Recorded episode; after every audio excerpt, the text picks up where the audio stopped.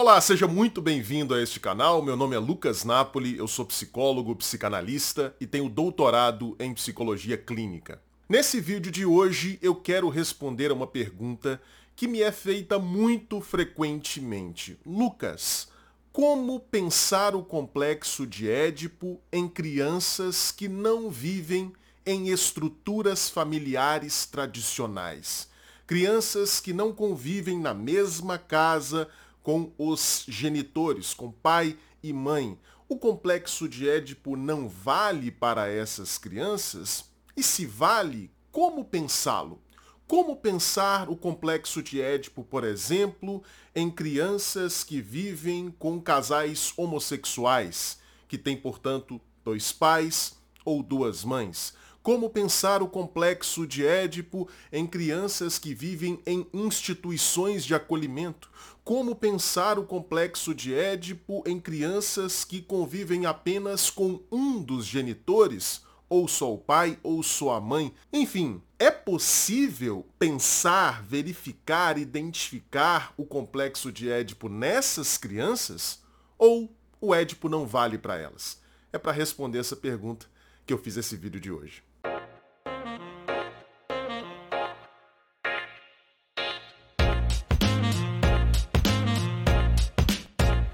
Lá, pessoal. De fato, quando você lê os trechos da obra de Freud em que ele fala sobre o complexo de Édipo, a impressão que você tem é que o complexo de Édipo só vale para crianças que estão em contextos familiares tradicionais, que convivem na mesma casa com ambos os genitores, com pai e mãe. Isso porque quando Freud descreve o complexo de Édipo, ele fala apenas de pai e mãe. O Freud não explora as possibilidades de situações edipianas em crianças de outros contextos familiares.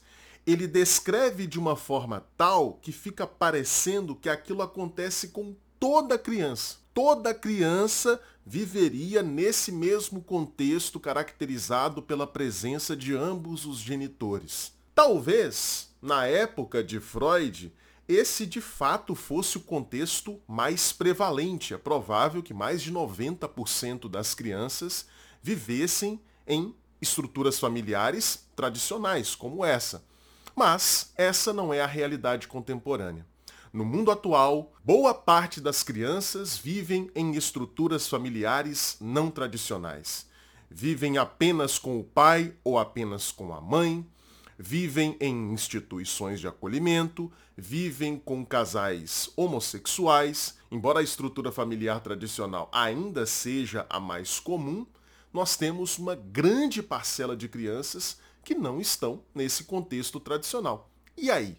Como pensar o complexo de Édipo em crianças que não estão em estruturas familiares tradicionais? Bom, com Freud, se você for tentar buscar isso na obra de Freud, dificilmente você vai conseguir. Porque o Freud não explora essas possibilidades. O Freud fala de pai e mãe de carne e osso. Mas, se você puder contar com a ajuda do senhor Jacques Lacan, psicanalista francês, certamente o maior nome da psicanálise depois de Freud, aí sim dá para a gente pensar o complexo de Édipo em crianças que não estão em estruturas familiares tradicionais. Do ponto de vista lacaniano, aquela historinha que o Freud conta para a gente quando está falando do complexo de Édipo, qual historinha? A historinha de que ali por volta dos 4 ou 5 anos de idade, o menino começa a experimentar excitação de forma mais proeminente no seu pênis, e aí ele começa ao mesmo tempo a desejar sexualmente o pai, desejar sexualmente a mãe e rivalizar com os genitores pelo amor do outro genitor, essa historinha que o Freud conta pra gente, para Lacan, deve ser encarada por nós metodologicamente ele não diz que essa historinha não aconteça. De fato, ela acontece com muitas crianças. Mas para alçar o complexo de Édipo a um status universal, tirá-lo dessa dimensão contingencial da experiência particular de algumas crianças, nós precisamos encarar essa historinha que o Freud conta metodologicamente como um mito. E o que é um mito?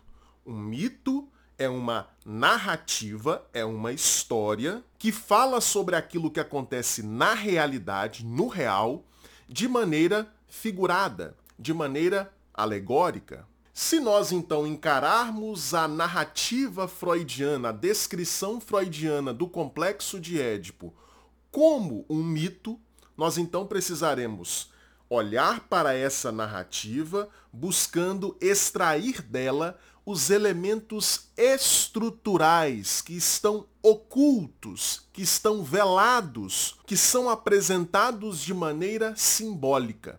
Então nós vamos ter que olhar para a historinha do Freud como uma narrativa simbólica. Nós vamos ter que então olhar para o pai e para a mãe não como seres reais, mas como símbolos. Beleza? Então vamos lá, acompanhe o raciocínio. Nós vamos pegar a figura da genitora, por exemplo, da mãe, como um símbolo do primeiro outro com o qual a criança se relaciona. E o que é esse primeiro outro? É a pessoa ou a instituição que toma a criança como objeto de gozo e objeto de cuidado toda criança, para sobreviver, é impossível uma criança sobreviver sem que ela se relacione com um outro, que, como eu disse, pode ser uma pessoa ou uma instituição, que a tome como objeto de gozo e objeto de cuidado. Por que objeto de gozo?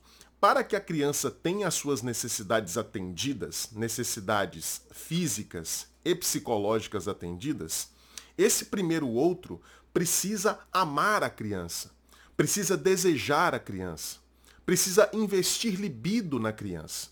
Por isso que eu disse que a criança é objeto de gozo desse primeiro outro. E sendo objeto de gozo, sendo amada, desejada, sendo investida libidinalmente por esse primeiro outro, a criança será bem cuidada a satisfação das suas necessidades físicas e psicológicas acontecerá. Nenhuma criança é capaz de sobreviver sem a existência desse primeiro outro. Se não houver uma pessoa ou uma instituição que tome a criança como objeto de gozo, que cuide da criança, ela simplesmente morre. Então, para pensarmos o complexo de Édipo de maneira estrutural e não como a narrativa que Freud coloca lá na sua obra, nós devemos então pegar o que o Freud chama de mãe e substituir pela ideia de um primeiro outro na vida da criança. E aí, logo de cara, a gente já consegue aplicar essa ideia estrutural a crianças que vivem em contextos familiares que não são tradicionais. Porque as crianças que vivem em instituições de acolhimento, por exemplo, possuem esse primeiro outro. As crianças que convivem com casais homossexuais possuem esse primeiro outro. As crianças que só convivem com o pai ou só convivem com a mãe possuem esse primeiro outro. E qual que é a prova de que elas possuem? É o que eu disse anteriormente. Se não existisse esse primeiro outro, essa figura que a gente pode, para facilitar o entendimento, chamar essa figura materna, que pode ser encarnada por um homem ou por uma instituição, não precisa ser necessariamente por uma mulher. Se a criança não tivesse essa figura, ela não sobreviveria. Aí você me pergunta, e a figura do pai, Lucas? A figura do genitor no complexo de Édipo, o que, que ela simboliza? A gente pode dizer que o pai, essa figura do pai na narrativa freudiana, que a gente está tomando como um mito, não se esqueça disso, ok? Como uma historinha figurada, alegórica, a figura do pai vai representar, nessa dimensão estrutural do complexo de Édipo, o segundo outro na vida da criança. Sim, porque somente com esse primeiro outro esse outro que toma a criança como objeto de gozo e de cuidado, a criança sobrevive, mas ela não se torna sujeito, ou seja, ela não se torna sócia da sociedade humana. Para que ela seja inscrita na sociedade humana, para que ela saia desse estado de natureza e vá para o estado cultural, a criança precisa de uma ponte. Essa ponte é justamente esse segundo outro na vida da criança. Esse outro que a gente pode chamar de uma figura paterna, apenas para facilitar o entendimento, porque essa figura paterna pode ser exercida inclusive pelo mesmo primeiro outro da criança, ou seja, pode ser exercida por uma mulher ou por uma instituição e não precisa ser exercida necessariamente por um homem e muito menos só pelo genitor.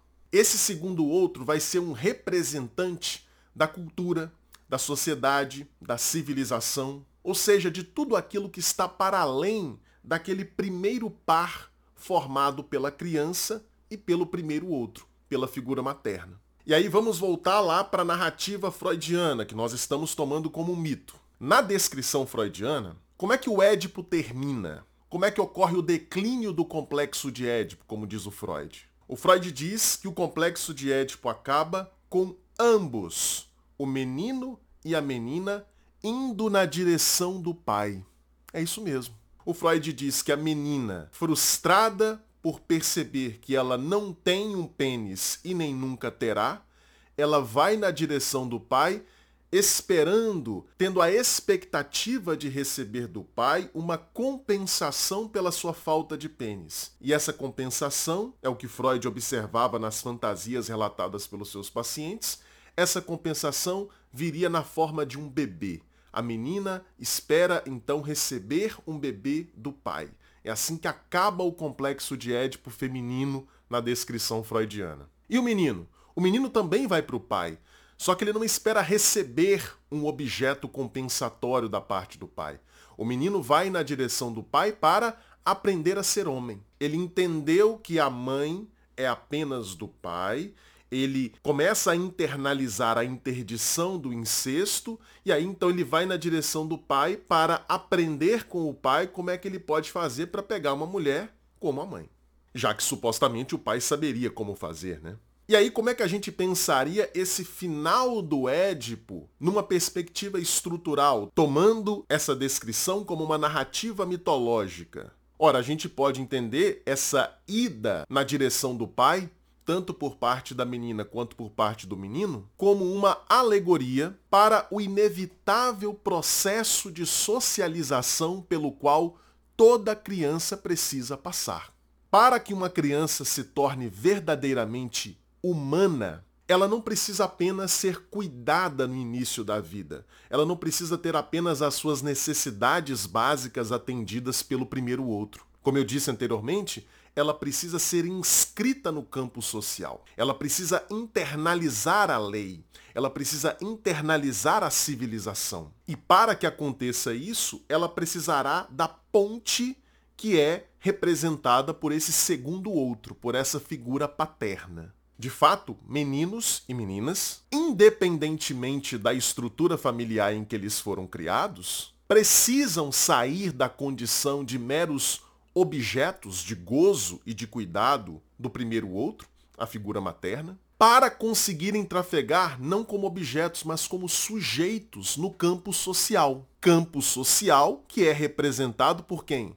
Pelo segundo outro, pela figura paterna. E como eu disse anteriormente, na vida concreta da criança, esses dois outros, esse primeiro outro que goza e cuida da criança, e esse segundo outro que vem para representar a civilização, a sociedade, a cultura, eles podem ser encarnados na vida da criança por quaisquer pessoas, inclusive pela mesma pessoa. Uma criança, por exemplo, que só convive com a mãe, que mora só ela e a mãe, pode ter a mãe como a representação, a encarnação do primeiro e do segundo outro. Num primeiro momento, essa mãe faz o papel, encarna o primeiro outro, tipicamente materno, e num segundo momento, lógico, não cronológico, ela encarna esse segundo outro, tipicamente paterno. Em certo sentido, a gente pode dizer que ela pode ser mãe e pai para essa mesma criança. E ambas as funções a do primeiro outro e a do segundo outro, também podem ser encarnadas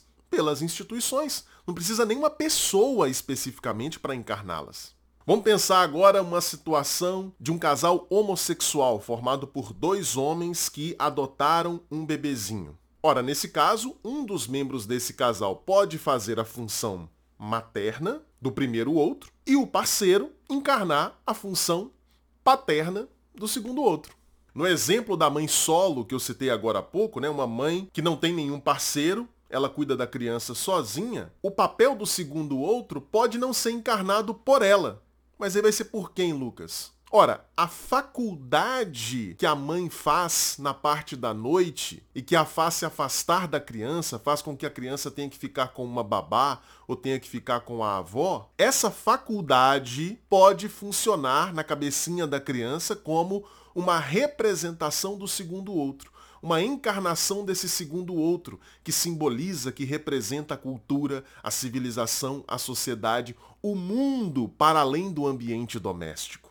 Então você entendeu? Quando a gente pega o complexo de Édipo descrito lá pelo Freud, de fato não dá para pensar o complexo de Édipo fora daquela estrutura tradicional pai, mãe, filhos. Não dá para pensar. Mas se a gente adota esse ponto de vista lacaniano de enxergar o complexo de Édipo descrito por Freud como um mito e extrai dele esses elementos estruturais, a gente consegue então localizar, identificar, verificar a presença desses elementos, do primeiro outro e do segundo outro, na vida de qualquer criança, independentemente da estrutura familiar em que ela se encontra. É claro, aqui vai um disclaimer final. É claro que para algumas crianças, e isso também independentemente da estrutura familiar, pode acontecer inclusive numa estrutura familiar tradicional, pode ser que para algumas dessas crianças, essa segunda função que eu falei para você, do segundo outro, a função que a gente chama tradicionalmente de paterna, ela pode não se apresentar ou pode se apresentar de maneira insuficiente. E aí, isso vai dar origem a quadros psicopatológicos específicos. Mas isso é assunto para um outro vídeo, para uma outra oportunidade. E aí, gostou dessa aula? Se você gostou, saiba que isso daqui é só uma pequena amostra do que você vai encontrar lá na Confraria Analítica. A Confraria é a minha escola de formação teórica em psicanálise. Participando da Confraria, você ganha acesso às mais de 250 horas de aulas que nós já temos na nossa plataforma desde a fundação da escola. Além disso, você ganha acesso também a duas aulas novinhas toda semana.